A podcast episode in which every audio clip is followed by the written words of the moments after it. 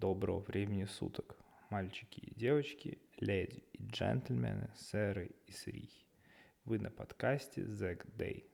Подкаст обо всем и ни о чем одновременно. И как всегда в рамках моего произвольного подкаста мы затронем две большие темы. Это лайфстайл и тему спорта.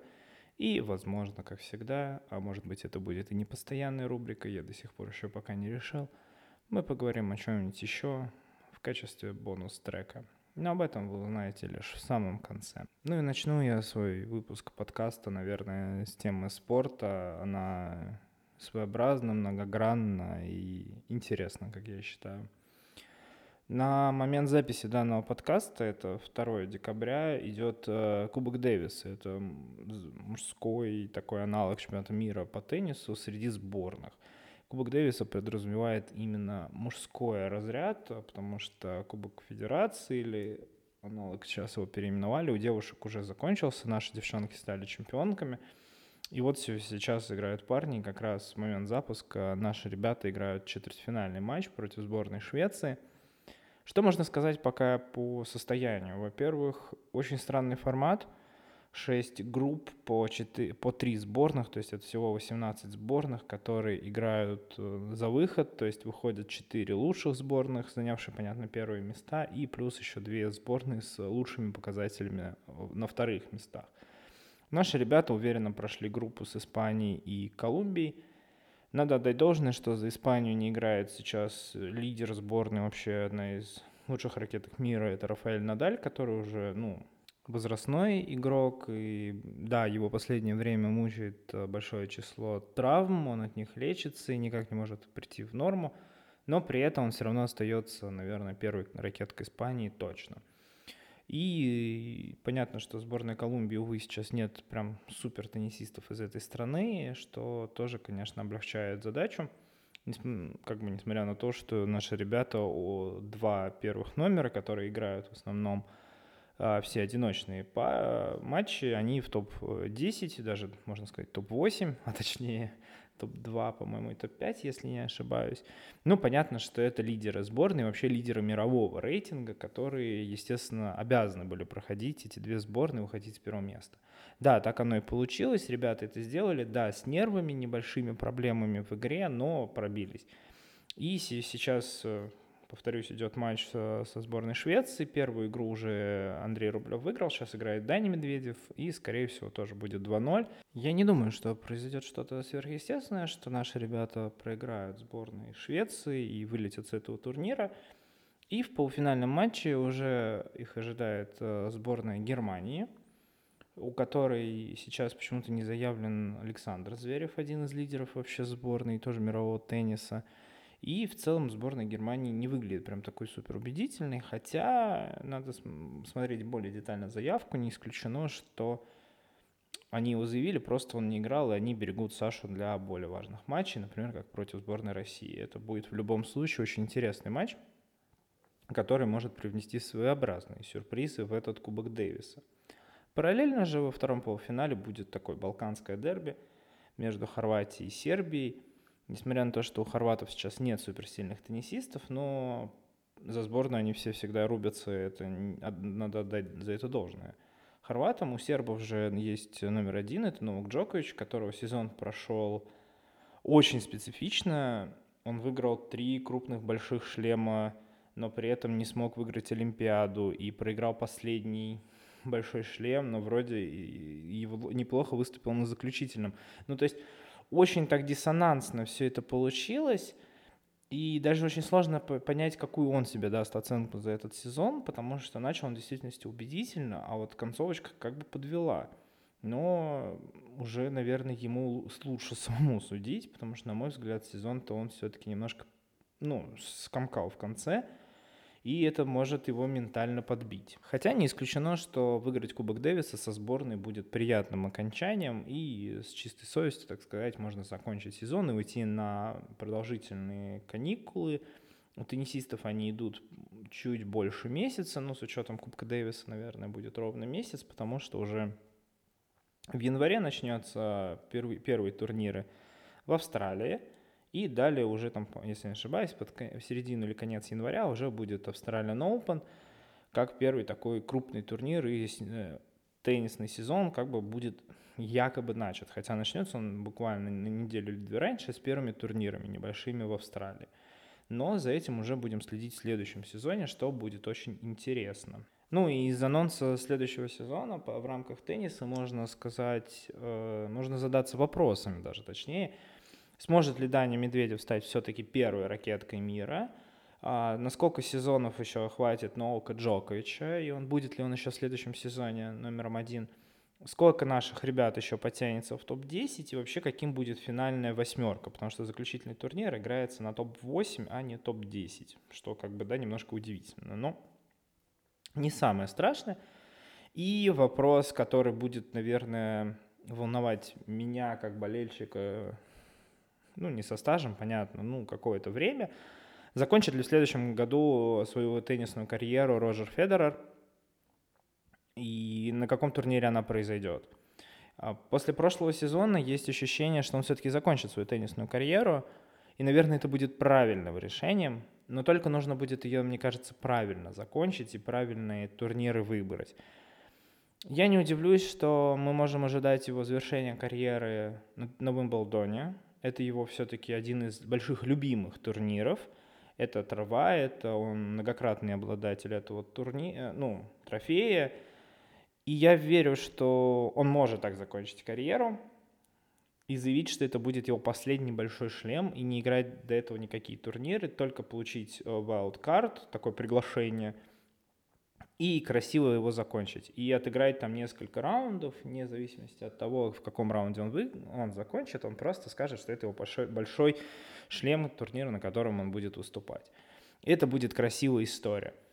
А скорее всего он закончит, э, правда, карьеру на турнире, как мне кажется, это будет все-таки Базель.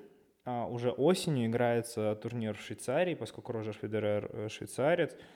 Если не ошибаюсь, то он и э, родом из Базеля, это его любимый турнир, он его играет каждый год при любых обстоятельствах. Очень есть много забавных историй, приятных аспектов его с этим турниром я думаю, для него это будет очень красивый шаг, что он, вы, ну, может быть, выиграет, может быть, не выиграет Базель, но он закончит точно там свою карьеру и проведет свой последний официальный матч.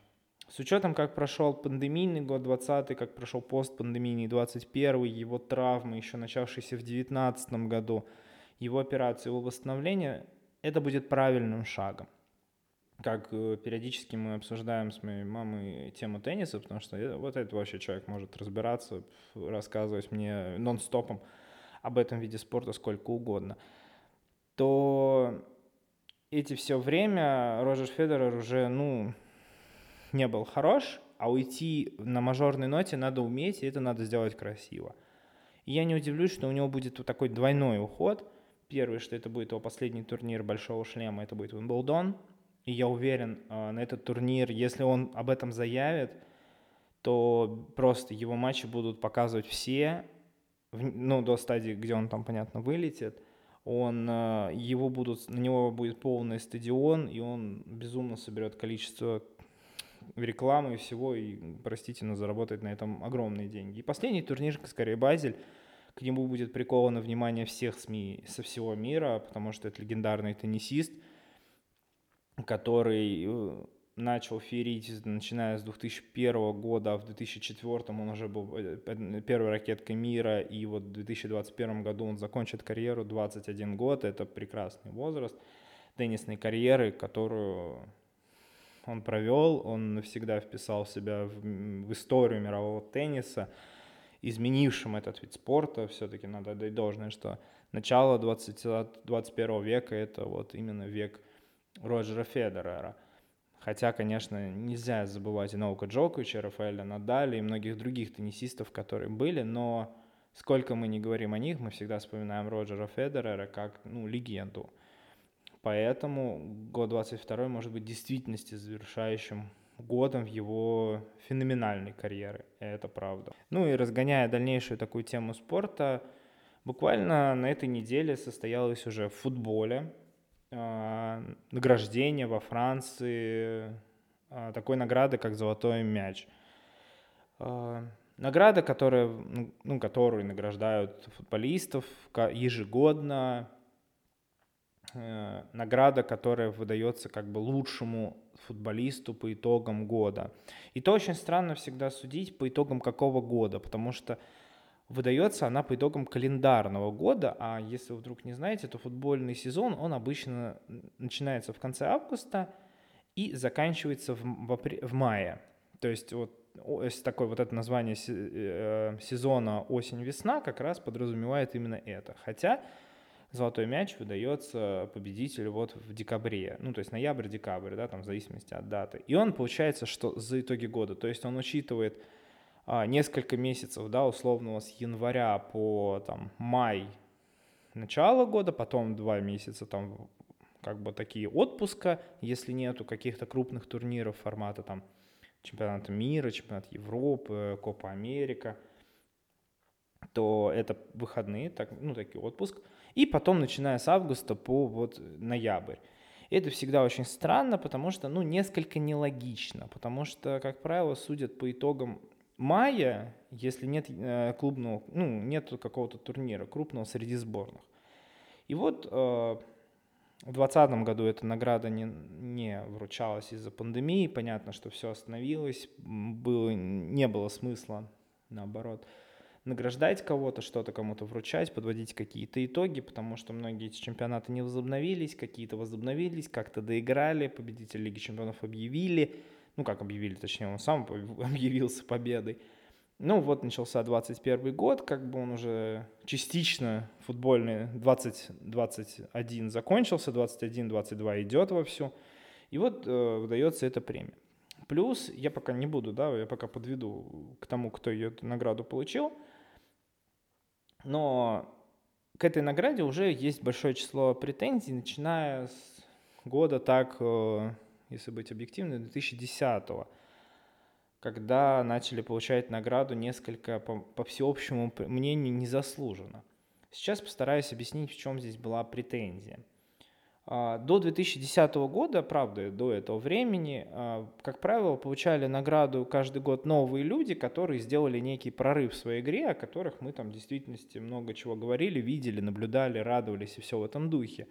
И периодически за столь очень крутые достижения эту награду получали люди второй раз, а некоторые третий. Но опять же, это было довольно-таки редкое событие, то есть до момента 2009 года там, обладателей золотого мяча было там, которые дважды, а то и трижды, их там было всего немного.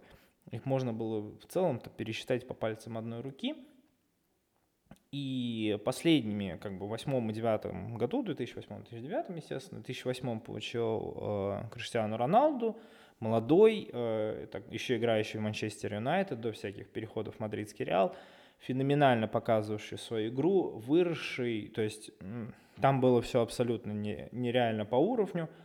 А в 2009 первый свой золотой мяч получил Месси – абсолютно феноменальная игра. У них примерно, если не ошибаюсь, как раз тоже год разницы. Вот они с этой годовой разницей получали свои золотые мячи, которые никто не мог оспорить, потому что 2008-2009 год — это вот их год, э, их вот этой, так сказать, э, карьеры просто космического футбола и уход вообще в стратосферу, после которых мы каждый год говорим только об этих людях.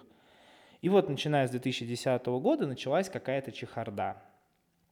В 2010 году э, свой золотой мяч должен был получить э, э, такой футболист, как Лесли Снейдер, который вместе со сборной Нидерландов вышел в финал. Да, проиграл тот финал, но все равно.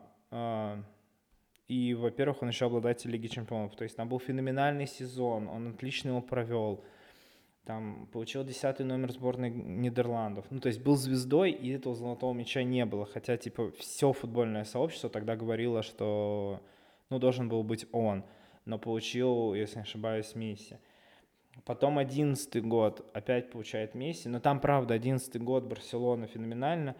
И наступает двенадцатый год, когда опять получает Месси, и опять все начинают говорить о том, что это было незаслуженно потому что там был прекраснейший футболист э, Хави, либо Чави на испанский манер, который в действительности заслужил и вообще провел феноменальный сезон. Но и вот тут началась вот эта вся чехарда, то получает это Криштиану Роналду, то Месси. И вот они вдвоем, потому что мы про, только про этих футболистов и говорим. И это уже вызывало всеобщий хохот, э, абсолютное непонимание того, типа, чуваки, как будто у нас нет других футболистов. А еще потом был Ариен Робан, а еще, а еще, а еще. И вот как бы вот эта череда, когда люди, которые в действительности провели феноменальный сезон, не получают свой заслуженный золотой мяч, это, конечно, прям выбивало. И вот неожиданно в 2018 году э, свой золотой мяч получает Лука Модрич, который отличный сезон провел в Реале, отличный сезон провел со сборной, как раз чемпионат мира, хорваты дошли до финала.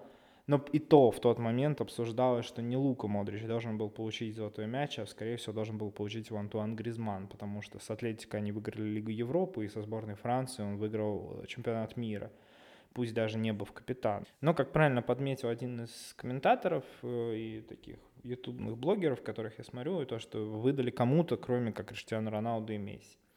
И вот 19 20, 19 год опять там Роналду получил, опять, по-моему, тоже было очень много суматохи. 20 год никому не выдавался, его 21 год, и получает это Лионель Месси. Все понимали, что когда он попал в список номинантов, он выиграл э, Кубок Америки э, со сборной, наконец-таки. И вот вроде все понимали, что, скорее всего, всего это он получит. Хотя, на мой взгляд, были еще более равные претенденты на победу в Золотом мяче. Первый это был Жоржиньо, игрок сборной Италии, который с Челси выиграл Лигу чемпионов, который со сборной Италии стал чемпионом мира, был одним из основных игроков и вообще провел очень крутой сезон. Но мы о нем там не говорим, его как-то забываем, и почему-то как бы его все считают, что он не должен получить золотой мяч. Хотя вроде за заслуги, которые как бы чувак, во-первых, выиграл и провел нехилый сезон, должен был получить. А потом в 2020 году не проводился сезон и выдача. Есть такой польский футболист Роберт Левандовский, который за прошлый сезон побил э, чуть ли там не 40-летний рекорд э, Герда Мюллера в чемпионате Германии. Он забил больше всех мячей и вообще это установил новый рекорд.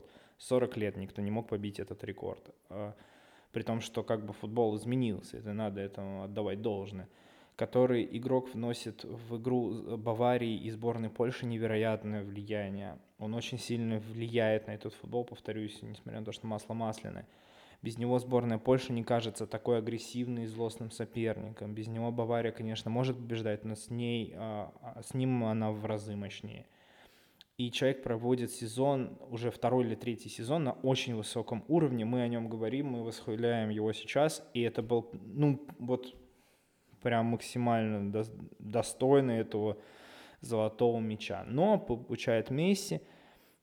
Все Роберт Левандовский получает приз лучшему нападающему, хотя надо напомнить, что Лионель Месси тоже нападающий. И это все выглядит несколько абсурдно. Ну так правда нельзя. И вот э, сейчас будет еще одна премия FIFA, которую утвердила сама FIFA. Это лучшим прям игрокам по и-версии, ну так сказать, FIFA Извините за тавтологию, но правда так получается. А гол, вот этот золотой мяч, это France Football, издание, которое долго выдавало эту награду. Вот. То есть какой-то очень предвзятый. Ну, в общем, еще будет интересно посмотреть в конце зимы, или когда там выдается эта награда, по-моему, в конце декабря, кому выдаст FIFA лучшую награду. Очень хочется верить, что это все-таки будет не Месси, а Левандовский, либо Жоржиньо. Потому что эти-то парни как бы больше заслужили, чем Месси. Но про Месси мы говорим все больше, больше и больше. И тем самым вот этот золотой мяч, он как бы обесценивается. Но он уже давно был обесценен, увы. Ну, то есть, да, просто надо представить, что и понимать, что условно до 2009 года, особенности вот, ну, я, так сказать, застал карьеру, э, уже футбол в более осознанном, это там с 2004 года, когда там получали эту награду там лучшие футболисты мира, когда ты смотришь там список, ты такой, вау, ну ты понимаешь, что вот да, вот это прям очень круто, и это прям достойно, а вот начиная с девятого года все это превратился в некий абсурд, но который, судя по всему, будет продолжаться, и уже тут вряд ли что-то исправится. Хотя, как исправить, эти варианты есть.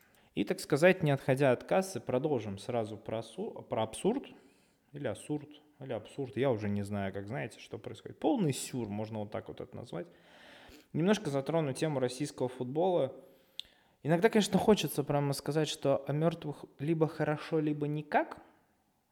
И в целом-то здесь надо было бы, конечно, промолчать, но промолчать здесь очень плохо. А в прошлые выходные был матч э, ЦСКА «Зенит». В целом по футбольным баталиям он никак интересным не закончился, все понятно. А, был изначально, но, как оказалось, очень интересная у нас была концовка матча. А именно чем? А, во время матча болельщики ЦСКА устроили мощное пирошоу, за которое в дальнейшем и поплатились. Ну, можно считать это прям так. Тут надо оговориться. Я работаю на стадионе уже восьмой сезон. Я работал на фанатском секторе гостевом и видел болельщиков ЦСКА, и как бы сам гонял на гостевые и трибуны э, в разные города, и не столь много, но ездил. Я хожу, периодически хожу и покупаю абонемент на хоккей, на фанатку Спартака. Там сейчас я работаю на VIP-трибуне. Ну, то есть я вижу, видел э, и вижу разный контингент зрителей – и, ну, наверное, имею уже свое некоторое отношение ко всей этой движухе. Я, как болельщик и как работник клуба, ничего плохого к пиротехнике не испытываю. Это надо отдать должное мне. Ха-ха-ха. Ну, короче, у меня нет, правда, никакой предвзятой отнош... предвзятого отношения, что, типа, вот эти все ФРА — это плохо. Нет. А, объясню почему. Когда это делается, какой-нибудь делается перформанс, ну, как правило, какой-нибудь красивый баннер, который там вешается во всю трибуну или выкладывается болельщиками, это очень красиво. Ну, правда, э, это смотрится, во-первых, это на телевизионной картинке смотрится очень красиво. Во-вторых, это все болельщики, это а, для детей это тоже, кстати, очень здорово, они всегда показывают пальцами, о, смотри, папа, папа, мама, вот. Это прикольно. А когда, если это еще как правило, такое еще идет вот этот огненный поддержка этого баннера, потому что такие есть очень хорошо подобранные и правильно сделанные баннеры. Это смотрится очень круто. Это прям реально красиво, и в этом нет ничего такого. Ну, абсолютно. Плюс у нас э, стадионы в стране в основном открытые. Ну, как бы, мы же не северная страна, а южная у нас же каждый раз плюс 40. Вот, зачем делать крышу?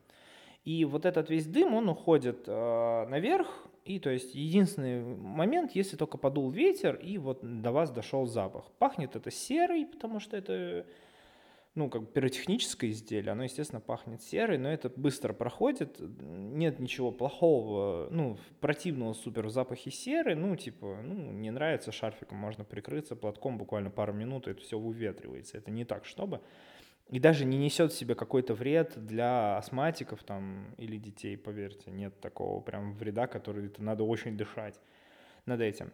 И в целом, когда это все очень гармонично работает в связке болельщики-клуб, который вот, вот у нас есть фаер-шоу, вот оно будет, да, и когда тебе говорят, да, окей, ну, типа, потом ФРА вот сюда покидаете, типа, в зону песка, чтобы это дальше не возгоралось, то это никаких проблем нету. Причем, ну, насколько я уже знаю, то когда бывают какие-то залетные вещи, то как бы болельщики тоже не очень рады, потому что это все штрафы, деньги, плюс это потом баны трибуны, это все очень плохо сказывается на всем.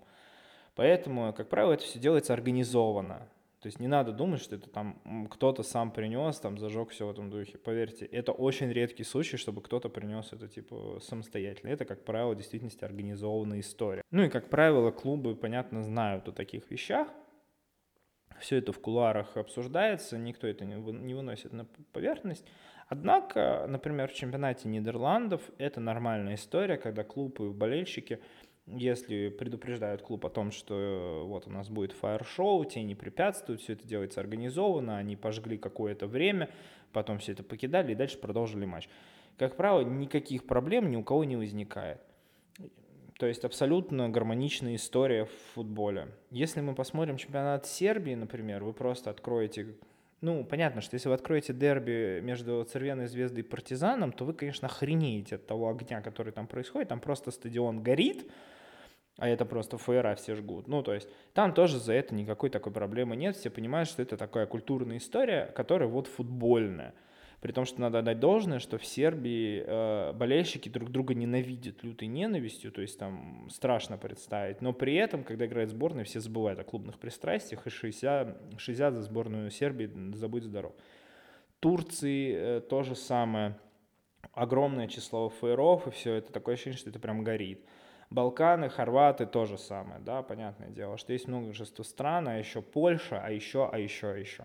И в целом это нормальная позиция футбольных фанатов, потому что как таковое все вот это вот э, драки и все в этом духе уже уходит. Это уже уходит, во-первых, в залы, во-вторых, какие-то леса. Ну, то есть мы об этом не знаем, мы не слышим те самые отголоски. Это редкий случай, когда кто-то на кого-то где-то нападает. Все это уже уходит. Это было в прошлом, да, 80-е годы звенели, 90-е отголоски в России, начало нулевых отголоски в России, потому что все это бралось из Великобритании. И Конечно, сейчас э, многие клубы все все понимают, и вроде ни у кого нет никаких э, вопросов. Ну, типа, горят, горят, да, зато, как любит шутить моя мама, горели, горели, о, ну, зато погрелись болельщики немножко, вот. Собственно, в этом никакой проблемы нет. Но тут возникла история абсолютно своеобразная, что болельщиков продержали на трибуне три часа им не давали, они стояли на этом открытый стадион. И я напоминаю, крыша есть только в Питере. Вот, здесь нет крыши. То есть э, в прошлые выходные уже вдарил мороз, выпал снег, было пиздец как холодно. Полиция держала больше трех часов людей на стадионе. То есть не давая выйти ни в туалет, ни купить чай, просто стоишь, мерзнешь. После чего э, обычно в таких случаях полиция очень четко работают камеры на стадионах. Поверьте, техника дошла вперед, и можно сделать отличные кадры, после чего вычислить всех, кто жег.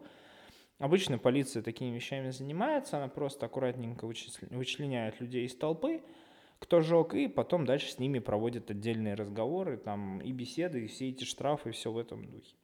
На этот же раз, как сообщил клуб ЦСКА, никаких типа камеры сломались, никаких фото с видео нету, и как бы докажи еще, что, во-первых, ты-то как бы жег.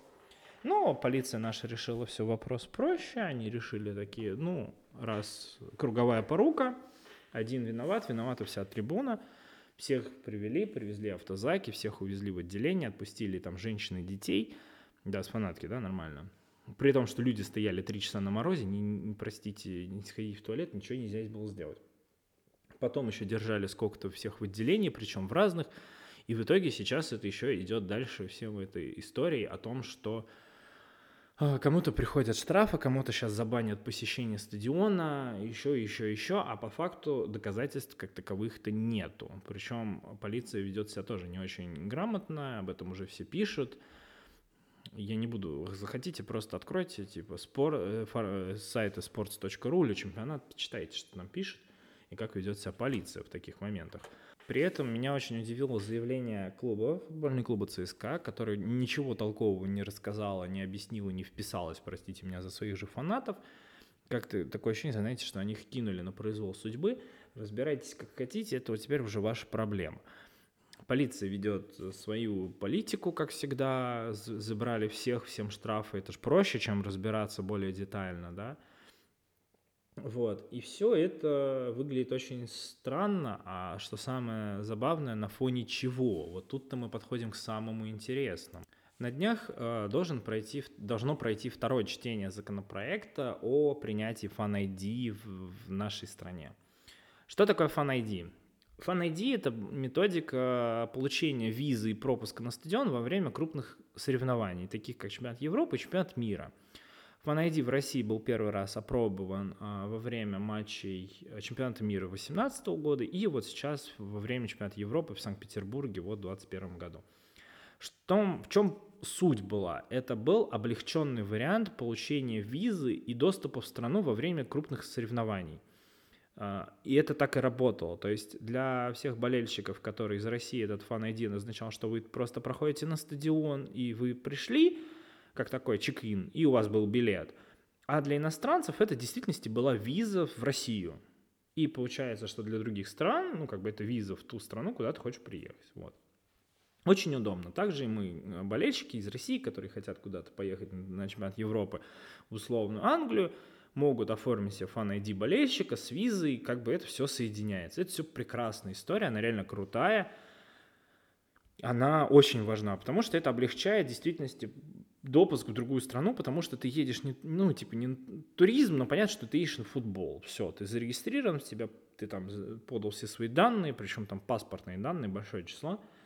И вот теперь хотят ввести этот фан ID на посещение чемпионата России. И это выглядит абсолютно абсурдно, если честно. И вот тут пошло дальше мое субъективное мнение, а, на чем выглядит абсурд. Во-первых, а, на чемпионат России ходит не так много зрителей, это надо понимать. Самые популярные матчи – это какие-то дерби, условные. Самый популярный матч, наверное, по посещаемости сейчас будет там «Зенит», «Спартак», «Зенит», там «ЦСКА», потому что у «Зенита» просто большая арена, и они готовы пустить туда больше зрителей, да, а там если мы откинем условный 40-тысячник, да, то есть там, там дальше будет уже идти «Спартак». По средней численности понятно, что будет идти «Зенит» из-за своей большой арены – дальше будут идти другие клубы. А в целом, если мы возьмем среднее по больнице, то это там будет тысяч там 15-20 человек, и то, наверное, даже много, я, наверное, скажу 10-15, 25 первого, ну, то есть 10-15 тысяч, которые ходят на футбол. Потому что стадион, вот, э, в целом, во-первых, и большие, и позволяют это все принимать. Но уровень футбола не такой, что надо ходить на всем стадионам. Да, весь стадион заполняется условно на том же самом «Спартаке», когда играются матчи в Еврокубках, либо против какой-то ну, крутой команды.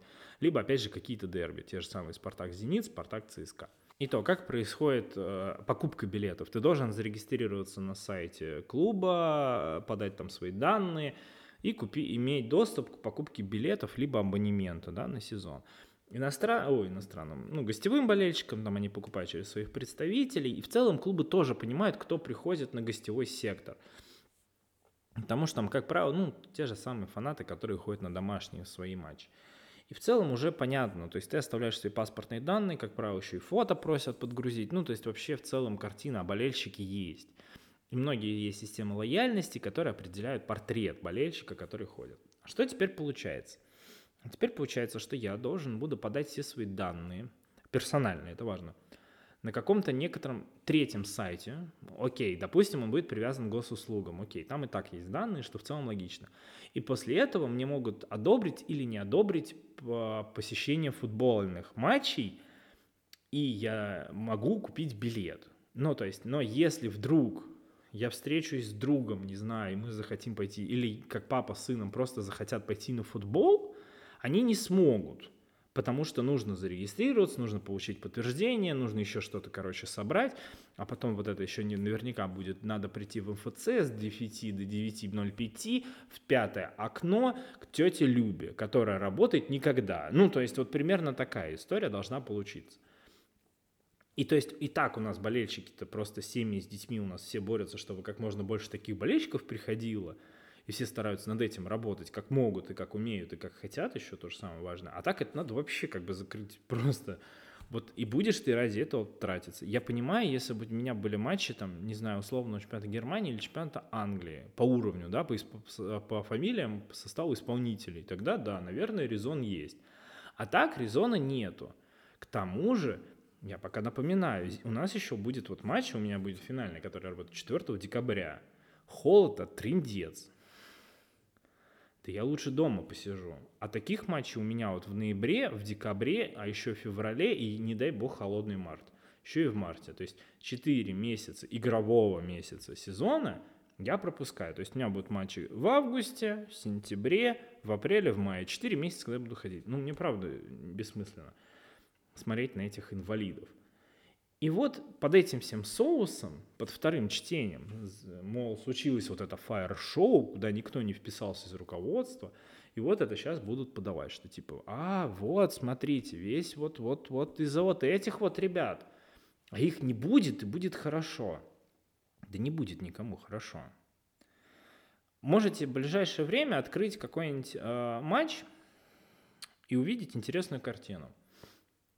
Во-первых, эта картина была в 2019 году, которую как-то все так замяли. Очень так красивенько. Когда после матча в Санкт-Петербурге спартаковских болельщиков замели в ментовку. Причем вообще ни на каких обстоятельствах. Какой-то был сюр, и абсурдность доказательств никто не смог, что все это было. Но полиции Питера было много вопросов. И, на прошл... и после этого случая, когда это было все не организовано, не объяснено, не вообще нелегально и незаконно, все болельщики в следующем туре уходили практически там после пяти минут матча. Знаете, какое уныние смотреть футбол, когда у тебя просто ты слышишь э, разговоры игроков на поле. Ну, с одной стороны, это смешно, потому что они там очень странные будут фразы, в телевизионную картинку это иногда попадает, а если вы на стадионе, то вообще слышите. То есть это такой пуст, стадион, кто-то иногда кричит там типа вперед и дальше название своей команды, а в это время игроки, ты слышишь, о чем они там говорят на бровке. Или что кричит тренер. А не слышишь всю эту движуху, которая создается на стадионе. Как бы если наши все чиновники хотят такого, ну вот они вот увидят. Потому что 4 а, числа на данный момент, ну, на момент записи данного выпуска болельщики ЦСКА, болельщики Спартака, Ростова, Крыльев Советов, это уже 4 16 клубов, заявили о том, что они покинут а, стадион в определенные минуты матча. Вы просто включите, найдите трансляцию где-нибудь, и вы увидите, просто заметьте, как резко опустеет стадион, как об этом промолчат на телевизионной трансляции, и как станет неинтересно смотреть эту игру. Чемпионат России и так в жопе. А его еще хотят погубить тем, что не дадут людям, которые в действительности хотят болеть и поддерживать любимый клуб, посещать стадион. И говорить о том, что это все криминал и все это разбой, не надо. Не надо привязывать эти вещи необоснованно. Ну а пока мы все ждем, когда этот все абсурдный цирк в российском футболе закончится, я предлагаю перейти к тем вещам, которые уже случились, а именно даже больше к теме лайфстайла. И я напоминаю, что здесь могла быть ваша реклама, любая музыкальная отбивка, вообще все что угодно. Здесь можно было в целом сказать, но я так ничего и не нашел, и пока что и не ищу. Но, если вам нужно что-то рассказать, передать привет, и можно всегда мне написать личку, и в рамках подкаста будет озвучена далее иная тема. Пам-пам. На момент записи этого подкаста, я уже не первый раз это подчеркиваю, вышел новый альбом Оксимирона. Новость последнего дня, последних дней, вообще топ, трэш, контент, все в этом духе. Ахаха, ржака, смушать, смотреть до конца. Все теги, которые вы знаете, можно здесь ставить, и вообще все это будет идеально заходить. Оксимирон, чувак, который вернулся спустя 5-6 лет без выступлений, без альбома, без концертов, выпустивший три клипа почти через день на третий, короче, да, который взорвал всю рэп-индустрию. Снова выпустив потом свой альбом, который был микстейпом, который всех разочаровал, и все такие, Мирон Янович, вы охренели, какого черта, это все фигня. И вот 1 декабря был анонс, точнее, анонс был, что 1 декабря выйдет альбом. И, в общем, короче, 1 декабря, господи, мне кажется, этот день не ждали в СНГ как ни, ничто. Мне кажется, реально, Дед Мороза с подарками так не ждут дети, как все почти СНГ комьюнити ждало новый альбом Оксимирона. И вот наступил 1 декабря, это была среда. Все думали, что альбом грохнется в ночь с 30 на 1, но его не было, потом в 8 утра ничего не было, 10 утра ничего не было, 12 утра ничего не было, 2 дня 8, 6, 6, 10, 5. И, в общем, примерно в 22.58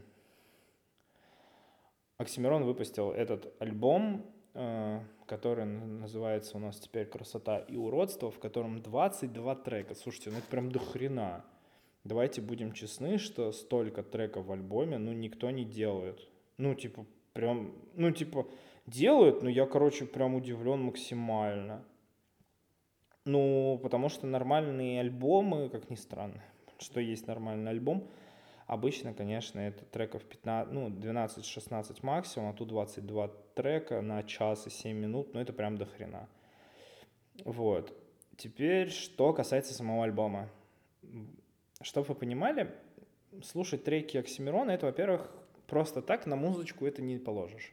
Это не скриптонит, у которого прекрасные биты, ни хрена непонятный текст, а если он понятный, то это вообще прекрасно. Это не какое-то шоуменство от а, Моргенштерна и Славы Мерлоу, которые просто красивые биты с каким-то простым текстом. У Оксимирона это именно тексты.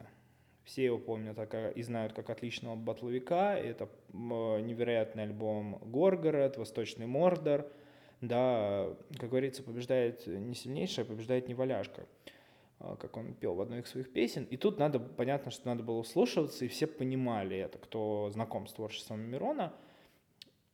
Что могу сказать я? Я потратил час времени, когда я просто сидел э, перед, ну, в наушниках перед ноутом и слушал на Яндекс Музыке его альбом, потому что мне нужны были именно понять текста, а музыка, я понимал, что там будет такая себе. Хотя альбом, каким он, собственно, получился, да, я очень хочу сказать, альбом получился очень своеобразным. Я не скажу, что альбом прям получился легендарным и нереально крутым, бежовым и вообще все в этом духе. Альбом получился не супер прям великим, как Горгород. Горгород, в действительности, там 10 треков, связанных хороший сторилайном. На мой взгляд, это лучший сторилайн в, в сфере российских альбомов, музыки. Это прям прекрасный. А, я до сих пор кайфую. Вот. Но он получился добротным. Есть э, среди 22 треков, я выделил примерно 5, которые я прям лайкнул, которые мне прям очень зашли и текстами, и музыкой, и посылом. Ну, то есть прям очень круто. Но в целом альбом просто хороший. Это хорошая четверка, грубо говоря, из пяти. Даже, наверное, 4, вот эти 36, такой вот примерно будет балл. Очень странно, да? из пяти. То есть он даже не докачивает до четырех с половиной. Ну, то есть это хороший, уверенный альбом.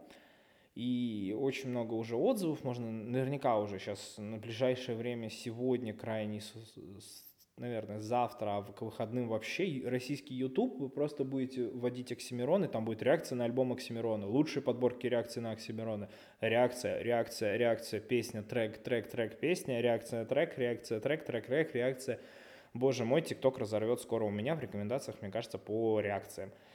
На все. Боже мой, сколько видео вресло. Какой кошмар. А. Так вот, о чем это я? Альбом получился в действительности хороший. Если вы действительности хотите проникнуться вообще Оксимироном, это, короче, реально, это... Чтобы ехать в метро и напевать и читать про себя его текста, это нужно реально раз 5-6 точно прослушать. Если вы хотите сделать хорошее свое мнение насчет альбома Оксимирона, то это надо в действительности прослушать его, ну, правда, нон-стопом, чтобы вас никто ничего не отвлекал, вы в действительности тратите час своей жизни на час 7, как я говорю уже, на а, прослушивание вот этого альбома. Мне кажется, мой подкаст будет сегодня короче, чем альбом, альбом Оксимирона. Можете вот выбирать. Либо альбом Оксимирона, либо мой подкаст. Выбор, как мне кажется, прекраснейший. Но Одно очень единственное, что меня очень сильно удивило в сегодняшнем дне, а именно это э, не премьера, а чарт. Чарт Яндекс Музыки. На момент буквально где-то примерно обеда э, почти весь альбом, ну весь альбом был в топе рейтинга – а вот сейчас я на момент записи открываю, а это без 5.11 2 декабря, я открываю чарт в Яндекс Музыке и начиная с первой позиции по десятую треки Оксимирона. Дальше одиннадцатое место занимает другой трек, который был сегодня еще к обеду на первом месте. Начиная с двенадцатой позиции по 23 находятся треки Оксимирона. То есть вы понимаете, 22 а трека Оксимирона весь альбом взлетел в топ-чартах Яндекс Музыки с 1 по 23 место. И бедная песня, господи, Люси Чеботиной под названием «Солнце Монако», которая вроде популярна и все в этом духе, резко летит в трубу просто. А дальше уже не важно, кто там, потому что там все упали, потому что альбом Оксимирон. Ну, во-первых, надо отдать должное, что альбом был очень долгожда... долго ожидаемым, очень желанным, и все его хотели услышать. Разочарование, скорее всего, будет у многих, но, по крайней мере, э, интерес к своей персоне он привлек на долгое время. И это правда. И вот тут, на фоне всего вот этого прекрасного, Мирон Яновича, я хочу поговорить еще об одном рэпере. А в прошлую субботу я посетил концерт Нойза в Адреналине, э, вот это Freakovid Zone, все дела, короче, тоже новый альбом, о котором не так много писалось, его э, альбом с треками. В какой-то момент времени, почему я, я сейчас объясню, почему я к этому подвожу. В какой-то момент времени я пытался разложить э, российский рэп, боже, как это звучит, на некоторые категории. Что есть новая школа. Новая школа рэпа — это Кизару, это Оджи Будда, это Мияги Эншпиль, Хаман Навай. Ну, короче, много там исполнителей там и так далее. Тот же Фейс, тот же э, Фараон и все прочее. Ну, понятно, что прям супер-супер новая школа, это вот в действительности Оджи Будда, там Кизару. Фейс и, и, Фараон немножко постарше их и немножко к другому все-таки относятся. Такой переходный промежуток времени. При этом есть отдельно чуваки, которые очень круто убиваются по музыке. Понятно, что по музыке убивается скриптонит, и лучше его никого нет. Потом, наверное, можно еще добавить сюда Славу Мерлу, который пишет луч... это лучший саунд-продюсер сейчас. Ну, это объективно. Есть там, типа, те, кто делают шоу, да, это Моргенштерн, о котором мы все говорим, и там дальше потом отрыв. А есть чуваки, которые пишут рэп такой, именно основанный на текстах. И вот среди текстовиков я выделю два, двоих людей. Это Noise, MC, и это Оксимирон. Это, правда, два чувака, которые обожают, э, шарят за текст, умеют писать крутые текста, и делают это легко, ну, относительно легко, да, понятно, что они на этом, простите, собаку съели.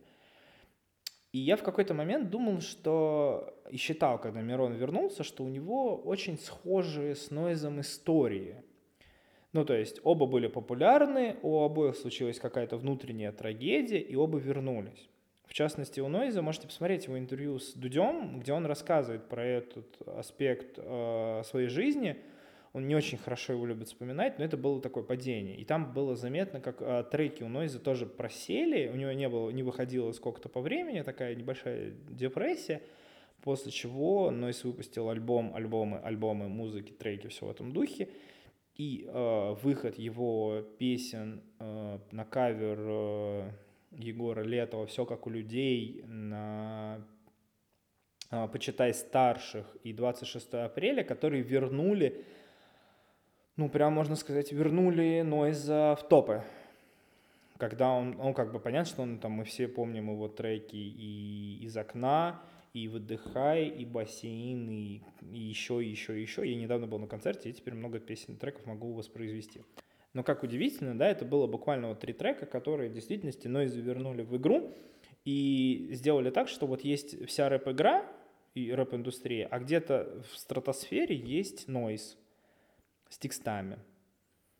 Пока вот записываю, вспомнил еще и тело, у которого есть и музыка кочевая, и текста сильные. Он прям вот, э, он прям, знаете, вот если мы будем рисовать матрицу, он будет прям посередине между Нойзом и Мироном и, и скриптонитом, да, очень, очень крутой чувак. Вот, и вот выходит Оксимирон. Что самое удивительное, тоже выходит таких три трека.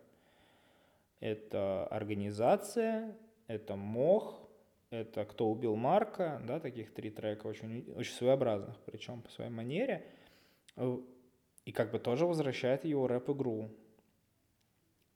И мне было интересно, что будет дальше, потому что, ой, да, очень хорошие параллели вместе с Нойзом.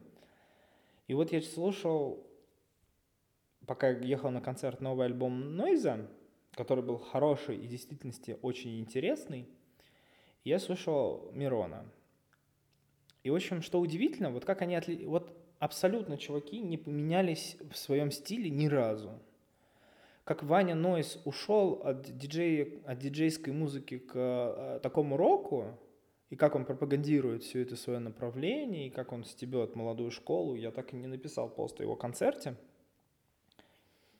Я могу отдельно, сейчас мы продолжим, я расскажу эту историю, я ее здесь все-таки оставлю и как он в действительности тащит вот этот весь пласт музыкальный вперед, а не на чем-то обратном зацикливается, так и Мирон, который немного не изменил свое музыкальное направление. Он остался со своими же такими хорошими текстами, местами мощными, сильными, сильными посылами, но при этом неизменной музыкой. Да, это все битовое, это все кочевое, это все будет разрывать, но при этом ты не сыграешь никогда Мирона на гитаре, простите меня ты, он не ушел в какие-то крутые нереальные биты по музыке и какие-то текста, которые покрыты были бы текстами, да. Возвращение получилось хорошим. правда достойным того, чтобы мы все говорили и будем говорить ближайшую неделю только о Оксимироне. Сейчас бы ему еще бахнуть интервью с Дудем на Ютубе, и вообще все будет шикарно. И все, месяц просто, до конца года мы будем говорить Мирон, Мирон, Мирон, Мирон, Мирон, Оксимирон, Оксимирон, Мирон, Мирон, Окси, Окси, Окси, Окси, Мирон, Мирон, Мирон, Мирон, Янович. Вот примерно так все это и будет. А хочется это продолжение, а хочется это развитие. Такого Оксимирона мы слышали и на альбомах «Восточный Мордор» и «Горгород» в 15-16 годах. Где развитие Оксимирона? Я понятно, что я сижу здесь на своем прекрасном стуле в довольно-таки теплой квартире, хотя почему-то у меня периодически подмерзают ножки. И тут разглагольствую о том, что «А где же про развитие-то, Мирон Янович?» А я объясню, почему у меня такое отношение. Потому что Оксимирон, когда влился через Версус, как крутой текстовик, о котором все говорили, которому нужно было бы еще музыку подтянуть, и вообще было бы прекрасно, так он так и музыку и не подтянул. Есть просто скриптонит, который сказал ему текст не важен, ему важно музло. И он поставил точку во всем этом вопросе. А Мирон-то не поставил. Там так как висит пробел, блин, так он и висит. Или многоточие. Где будет точка или развитие самого Оксимирона в рамках его композиции. Очень хочется увидеть, очень хочется увидеть в действительности следующий альбом, в котором будет не только мощные текста с большим смыслом, но и с крутой музыкой. Именно музыки ему не хватает на самом деле. И вот, что самое удивительное, стоит ему добавить музыку, а они с Нойзом будут на одной ступеньке – и будут далеко от всей рэп-игры, которая происходит в нашей стране. Ну и в СНГ в целом тоже. Потому что круче них пока еще текста не научились писать. И рифма здесь очень важна. Ну и раз уж мы заговорили про Нойза, то да, я так и не стал писать пост в телеге о том, как прошел э, концерт э, э, Нойза. Я очень надеялся, что будет все-таки, возможно, совмест, как Семирона и Нойз, это будет вообще разрыв всего и у всех, и просто это э, вся музыкальная индустрия закончится на этом, можно будет все смело говорить, я увидел все. Так вот, концерт Нойза, Адреналин, Sold Out, э, с учетом всех пандемийных мер, пришлось сделать два концерта, у него было два концерта в пятницу и в субботу, это было и два, по-моему, Out. Понятно, что Нойс один из любимых исполнителей, и понятно, что будь э, сейчас не разрушен Олимпийский, он легко бы собрал Олимпийский, возможно, можно за, закинуть удочку на какой-то стадионный концерт. Э, не факт, что это Лужники, он их соберет все-таки 85, собирать тысяч много. Какие-нибудь тысяч 30-40 э, на условном ВТБ-арене или открытии он может.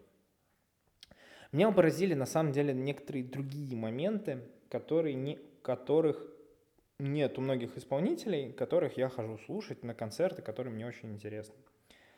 Начнем с первого. Время начала концерта было заявлено 20.00. Сам концерт, э, по-моему, первый трек э, прозвучал уже в 8.38, он, по-моему, закончился. То есть в 8.35, условно, было начало. Концерт начался с 35-минутной задержкой, либо с 35-минутным разогревом. Это один из самых быстрых разогревов. Это правда. Типа, задержать концерт на час легко, на два элементарно, 35 минут, очень круто. При том, что мы заходили в адреналин, а люди еще стояли на улице, была нереальная очередь, и он, ну, как бы, это ваши были проблемы, что вы не успевали. С одной стороны, да, можно сказать, ну как же, Ваня, ты не дождался всех своих преданных фанатов, а потом, с другой стороны, блин, слушайте, чуваки, ну, запуск начался раньше. В 8 было начало концерта, мы дали вам полчаса на опоздание. И в целом я его понимаю в этом плане, и поэтому у меня нет никаких претензий. Далее, концерт. Концерт шел сам 2 часа. Это правда много. Там было 26 треков. Ну, то есть, типа, прям очень хороший концерт, потому что у многих, во-первых, артистов столько треков-то нет. Вот, а вторые, а во-вторых, потом еще многие так не выступают. Обычно, дай бог, час и все, и убежал он. А тут Ваня отпахал программу двухчасовую. И про отпахал, кстати, очень важное наблюдение. Обычно всегда идет как? То есть солист группы, он выступает, выступает, выступает, потом в какой-то момент он делает перерыв, ну, типа, 5, э, какие-нибудь 5-10 минут просто отдышаться, там, переодеться, выпить воды и все в этом духе, а группа там сама что-то играет. Обычно там представляют, что кто вот на гитаре, кто на барабанах и все в этом. Здесь же такого не было. Наоборот, вся команда Нойза, которая играла, она ушла э, за кулисы, а Нойз продолжил играть в соло. Причем Нойз же музыкант, это важно отметить. Я не помню, есть ли у него музыкальное образование, как минимум он играет на диджейском установке, на гитарах, на укулеле. Очень круто умеет битбоксить и вообще ну, человек музы- музыкально одаренный, плюс текста хорошие пишет. И как бы это все очень смотрится очень круто. И уважение к команде у него прям явно огромное. Хотя, при всем при этом, он очень забавно стебет новую школу, именно через своего же диджея. У него есть диджей, который круто миксует, понятно, что это все отрепетировано, он знает, где, что, как. И понятно, что Ваня Нойс может дать еще маху и сам что-нибудь замиксовать, элементарно. Талант несложно пропить, а сколько работает Ваня, это почти нереально то он все время смеется над новой школой, у которой есть там типа буквально 2-3 э, лупа или бита, которые цикличны и все, и больше ничего не надо делать. А с какими-то нормальными инструментами никто особо заморачиваться не хочет, или их там эти партии прописывать, или вообще с этим работать. В этом плане Ваня очень сильно стебет молодую, э, вот эту новую школу и дает ей еще как бы просто там столько форы можно дать, а Ваня все равно будет лучше, это факт. Плюс, что еще мне очень понравилось, ну, там, понятно, двухчасовой концерт, очень круто, все живой, динамичный, с общением с залом, поддержкой, с какими-то историями из жизни, объяснением, почему, откуда появился тот или иной трек. Ну, то есть прям реально круто. Так, э, то, что еще и не было вот этого тупого двойного этого, как это, двойной уход, либо типа фейк уход, короче, что такое, когда типа исполнитель уходит со сцены, его зам кричат, зовут, а потом он выходит, играет еще там одну-две композиции. Такого не было. Все, он отыграл строго свой сет-лист, всех поблагодарил и ушел. И на этом концерт закончился. Это прям удобно. Во-первых, я понимаю организаторов, особенности там security, которым не надо, блядь, перекрывать просто это все, а в действительности они такие раз, все, концерт окончен, и они уже знают, как работать. И это прям очень круто. И весь этот уровень профессионализма, он прям подсвечивается. И, конечно, отдельным лайком могу поставить видеоряд, который был на экранах, и как это все очень четко, гармонично смотрелось, когда камера наводилась на зрителей в зале, когда на нойза, когда просто какие-то шли моменты и все в этом духе. Это все очень смотрелось гармонично. И, конечно, его э, работа с публикой, понятно, что он артист уже много лет э, и умеет э, работать с толпой. Вообще это прекрасно. И когда он дает пропеть какие-то моменты, моменты залу, когда просто... Понимаете, там звук был откалиброван идеально. То есть это реально одно из прекрасных звучаний. Ну, то есть когда ты фанат своего дела, как мне кажется. И он в какой-то момент там, типа, условно, трек из окна, когда нам начинается начало про перечисление каналов или из окна гостиничного номера, да, вот эти дальше текста, когда выключается прям реально музыка, артисты играют, а у них звук выключен, и поет зал акапельно, это фантастически смотрится даже без музыки. И он прям умеет четко вот эти моменты подобраны, вот это прям здесь выключили, тут включили, команда звукорежиссеров, прям огромный респект, который вообще, слушайте, ну прям очень круто. И это прям, прям вообще, вообще, наверное, один из крутых концертов. Хотя по какой-то движухе, по какой-то динамике, я не скажу, что это прям самый там крутой концерт, на котором я был, но это прям был топчик. Прям реально топчик, который вот стоит посетить. Хотя, наверное, сейчас скажу очень субъективный взгляд. Конечно, у него вышел альбом, очень такой тоже своеобразный, на любителя, но хороший. В целом хороший тоже я очень... Я когда понял, что я еду на концерт, в котором будут играть больше новых треков, я немножко был просто расстроен, потому что хотелось какой-то классики. Не, понятно, что были классические треки, которые все там знают, любят и помнят, э, ну, не скорбят, естественно, по ним, вот, то, конечно, хотелось реально немножко классики. Но это выбор Нойза, какой концерт давать, что там будет, и вообще, конечно, в любом случае это прям прекрасно. Прям прям сок, сок, сок. Да и в целом, на самом деле, уже конец года.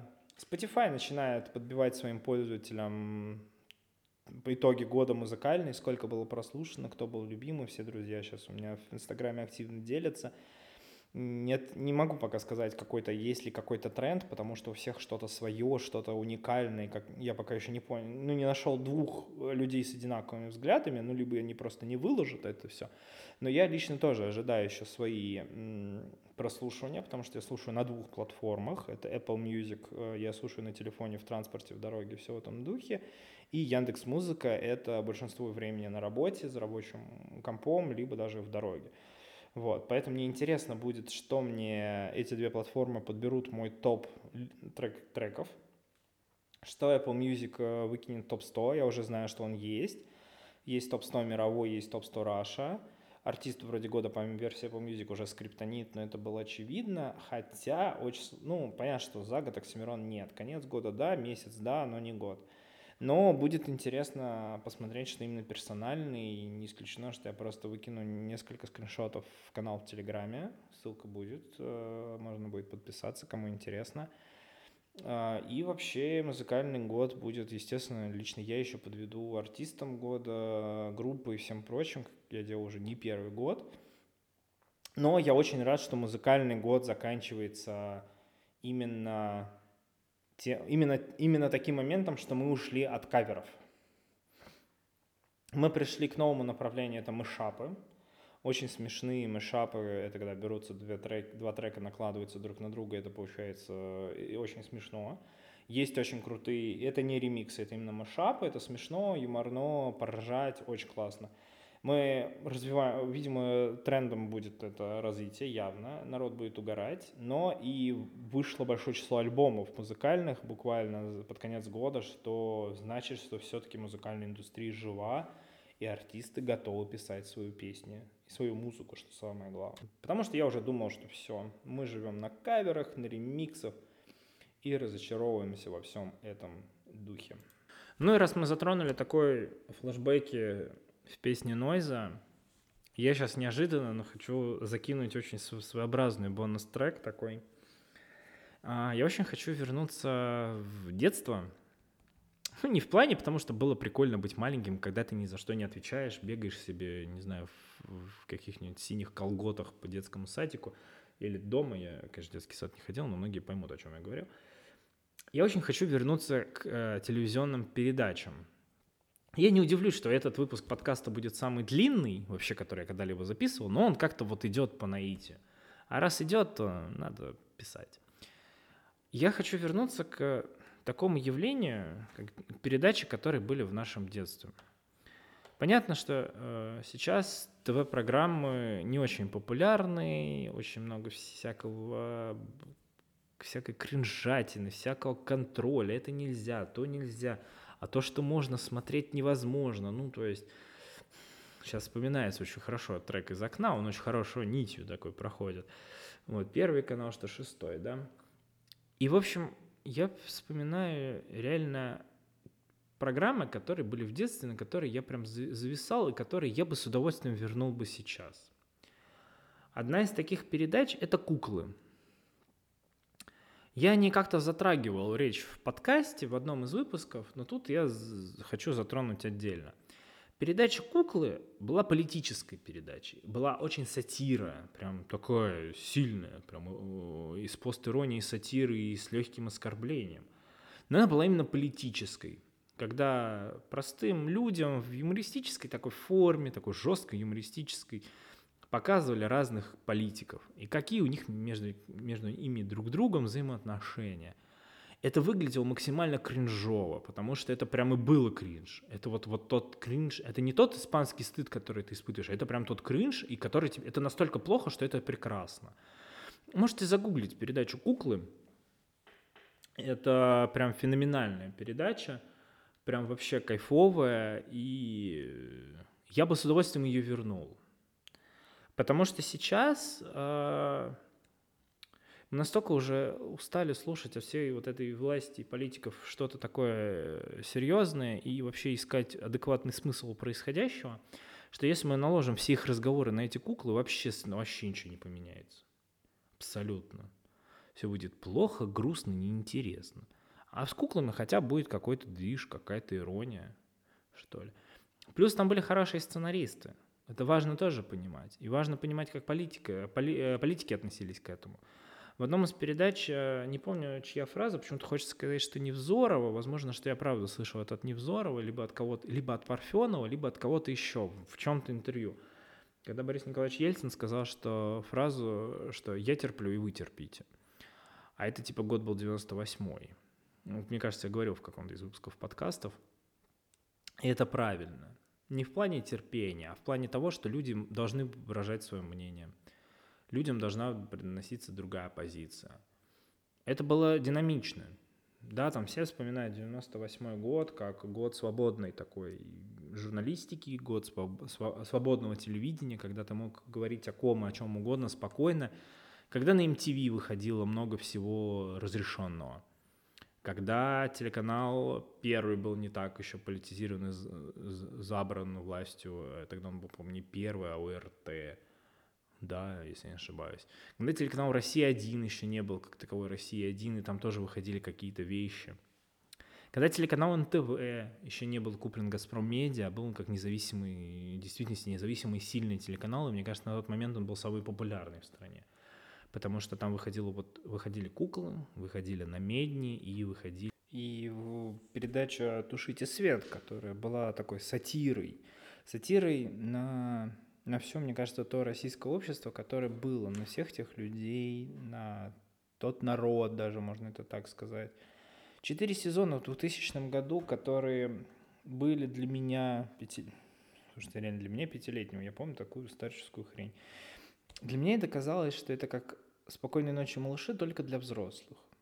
Понимаете, когда детям, да, спокойные Хрюша и Степашка рассказывают о том, как надо вести себя правильно, там, словно переходить дорогу, потом тебе показывают детский добрый мультик, и ты такой, все, ну и все, надо спать. И ты там ложишься спать. А у взрослых были свои «Спокойной ночи, малыши», которые были вот жесткой сатирической форме, но показывали, что типа, ну да, типа жопа, чуваки, но мы типа прорвемся. И они вот всегда были с каким-то таким посылом. Я периодически смотрел с родителями. Для меня это было примерно, что да, жопа. Да, мы все, вот мы все вот это все понимаем. Да, жопа. Давайте как будем жить. И вот они там тоже рассуждают на всякие, им читают новости, обсуждают их там, нарисованные персонажи с людьми. И для меня это была одна из таких прикольных передач. Она смотрела, во-первых, она смотрелась очень необычно, да, когда ты пять лет, ты смотришь на какого-то чувака, на свинью в телогрейке и в тельняшке такой, алкашки, майки. Это прям смотрится, я вам скажу, свежо. Хотя, как бы, понятно, что я... У меня хорошие родители, ну, то есть мало в чем я сильно нуждался, будучи маленьким, но это смотрелось прям свежо, это прям отразилось в памяти.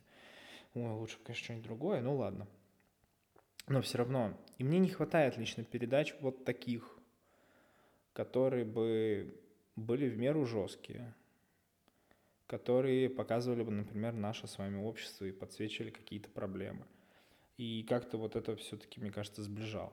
Я не так, ну, я скучаю по тому телеканалу НТВ. Я пока искал передачу, как называется вот это «Тушите свет», я, я, я просмотрел перечень передач архивных, которых были на, ТНТ, о, на НТВ, я прям понял, что НТВ это вообще крутой телеканал был. Правда, был. Но да, пришел Газпром Медиа, выкупили полному... права, при том, что, насколько я знаю, у НТВ были ранее иностранные владельцы, просто пришли наши, выкупили канал, много людей ушло, потерялась команда и так далее, и так далее, и так далее. Я уже говорил об этом, сейчас много есть отдельных блогеров, которые текущие делают крутые передачи, но раньше они вот были, работали на телеканале НТВ, они понимали, как это все устроено. И мне не хватает чего-то такого. Не то, что мне не хватает передач на телеке, нет. Мы тут недавно в семье обсуждали, кто из нас сейчас больше лох, я, которого нет дома телевизор, или мои родные, у которых есть телевизор, и они его смотрят. И мы все-таки пришли к выводу, что я лох, потому что у меня нет телевизора. Ну, потому что у меня даже не к чему ноут вывести, понимаете, или планшет.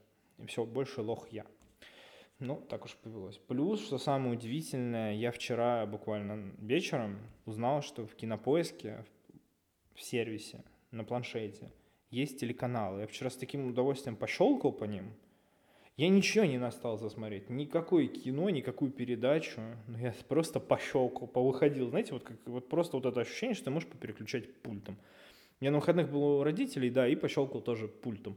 И такой, типа, блин, прикольное чувство, забытое такое. Я не говорю о том, что в детстве было лучше или, как говорится, вот эта трава была зеленее, яблоки были вкуснее. Нет. Сейчас яблоки вкусные, и не только российские, и в целом прекрасно, и я могу уехать туда, где еще и трава еще зеленее. Просто не хватает чего-то не из детства. Не хватает, чего, не хватает чего-то из детства, а не хватает сейчас такого, что было в детстве.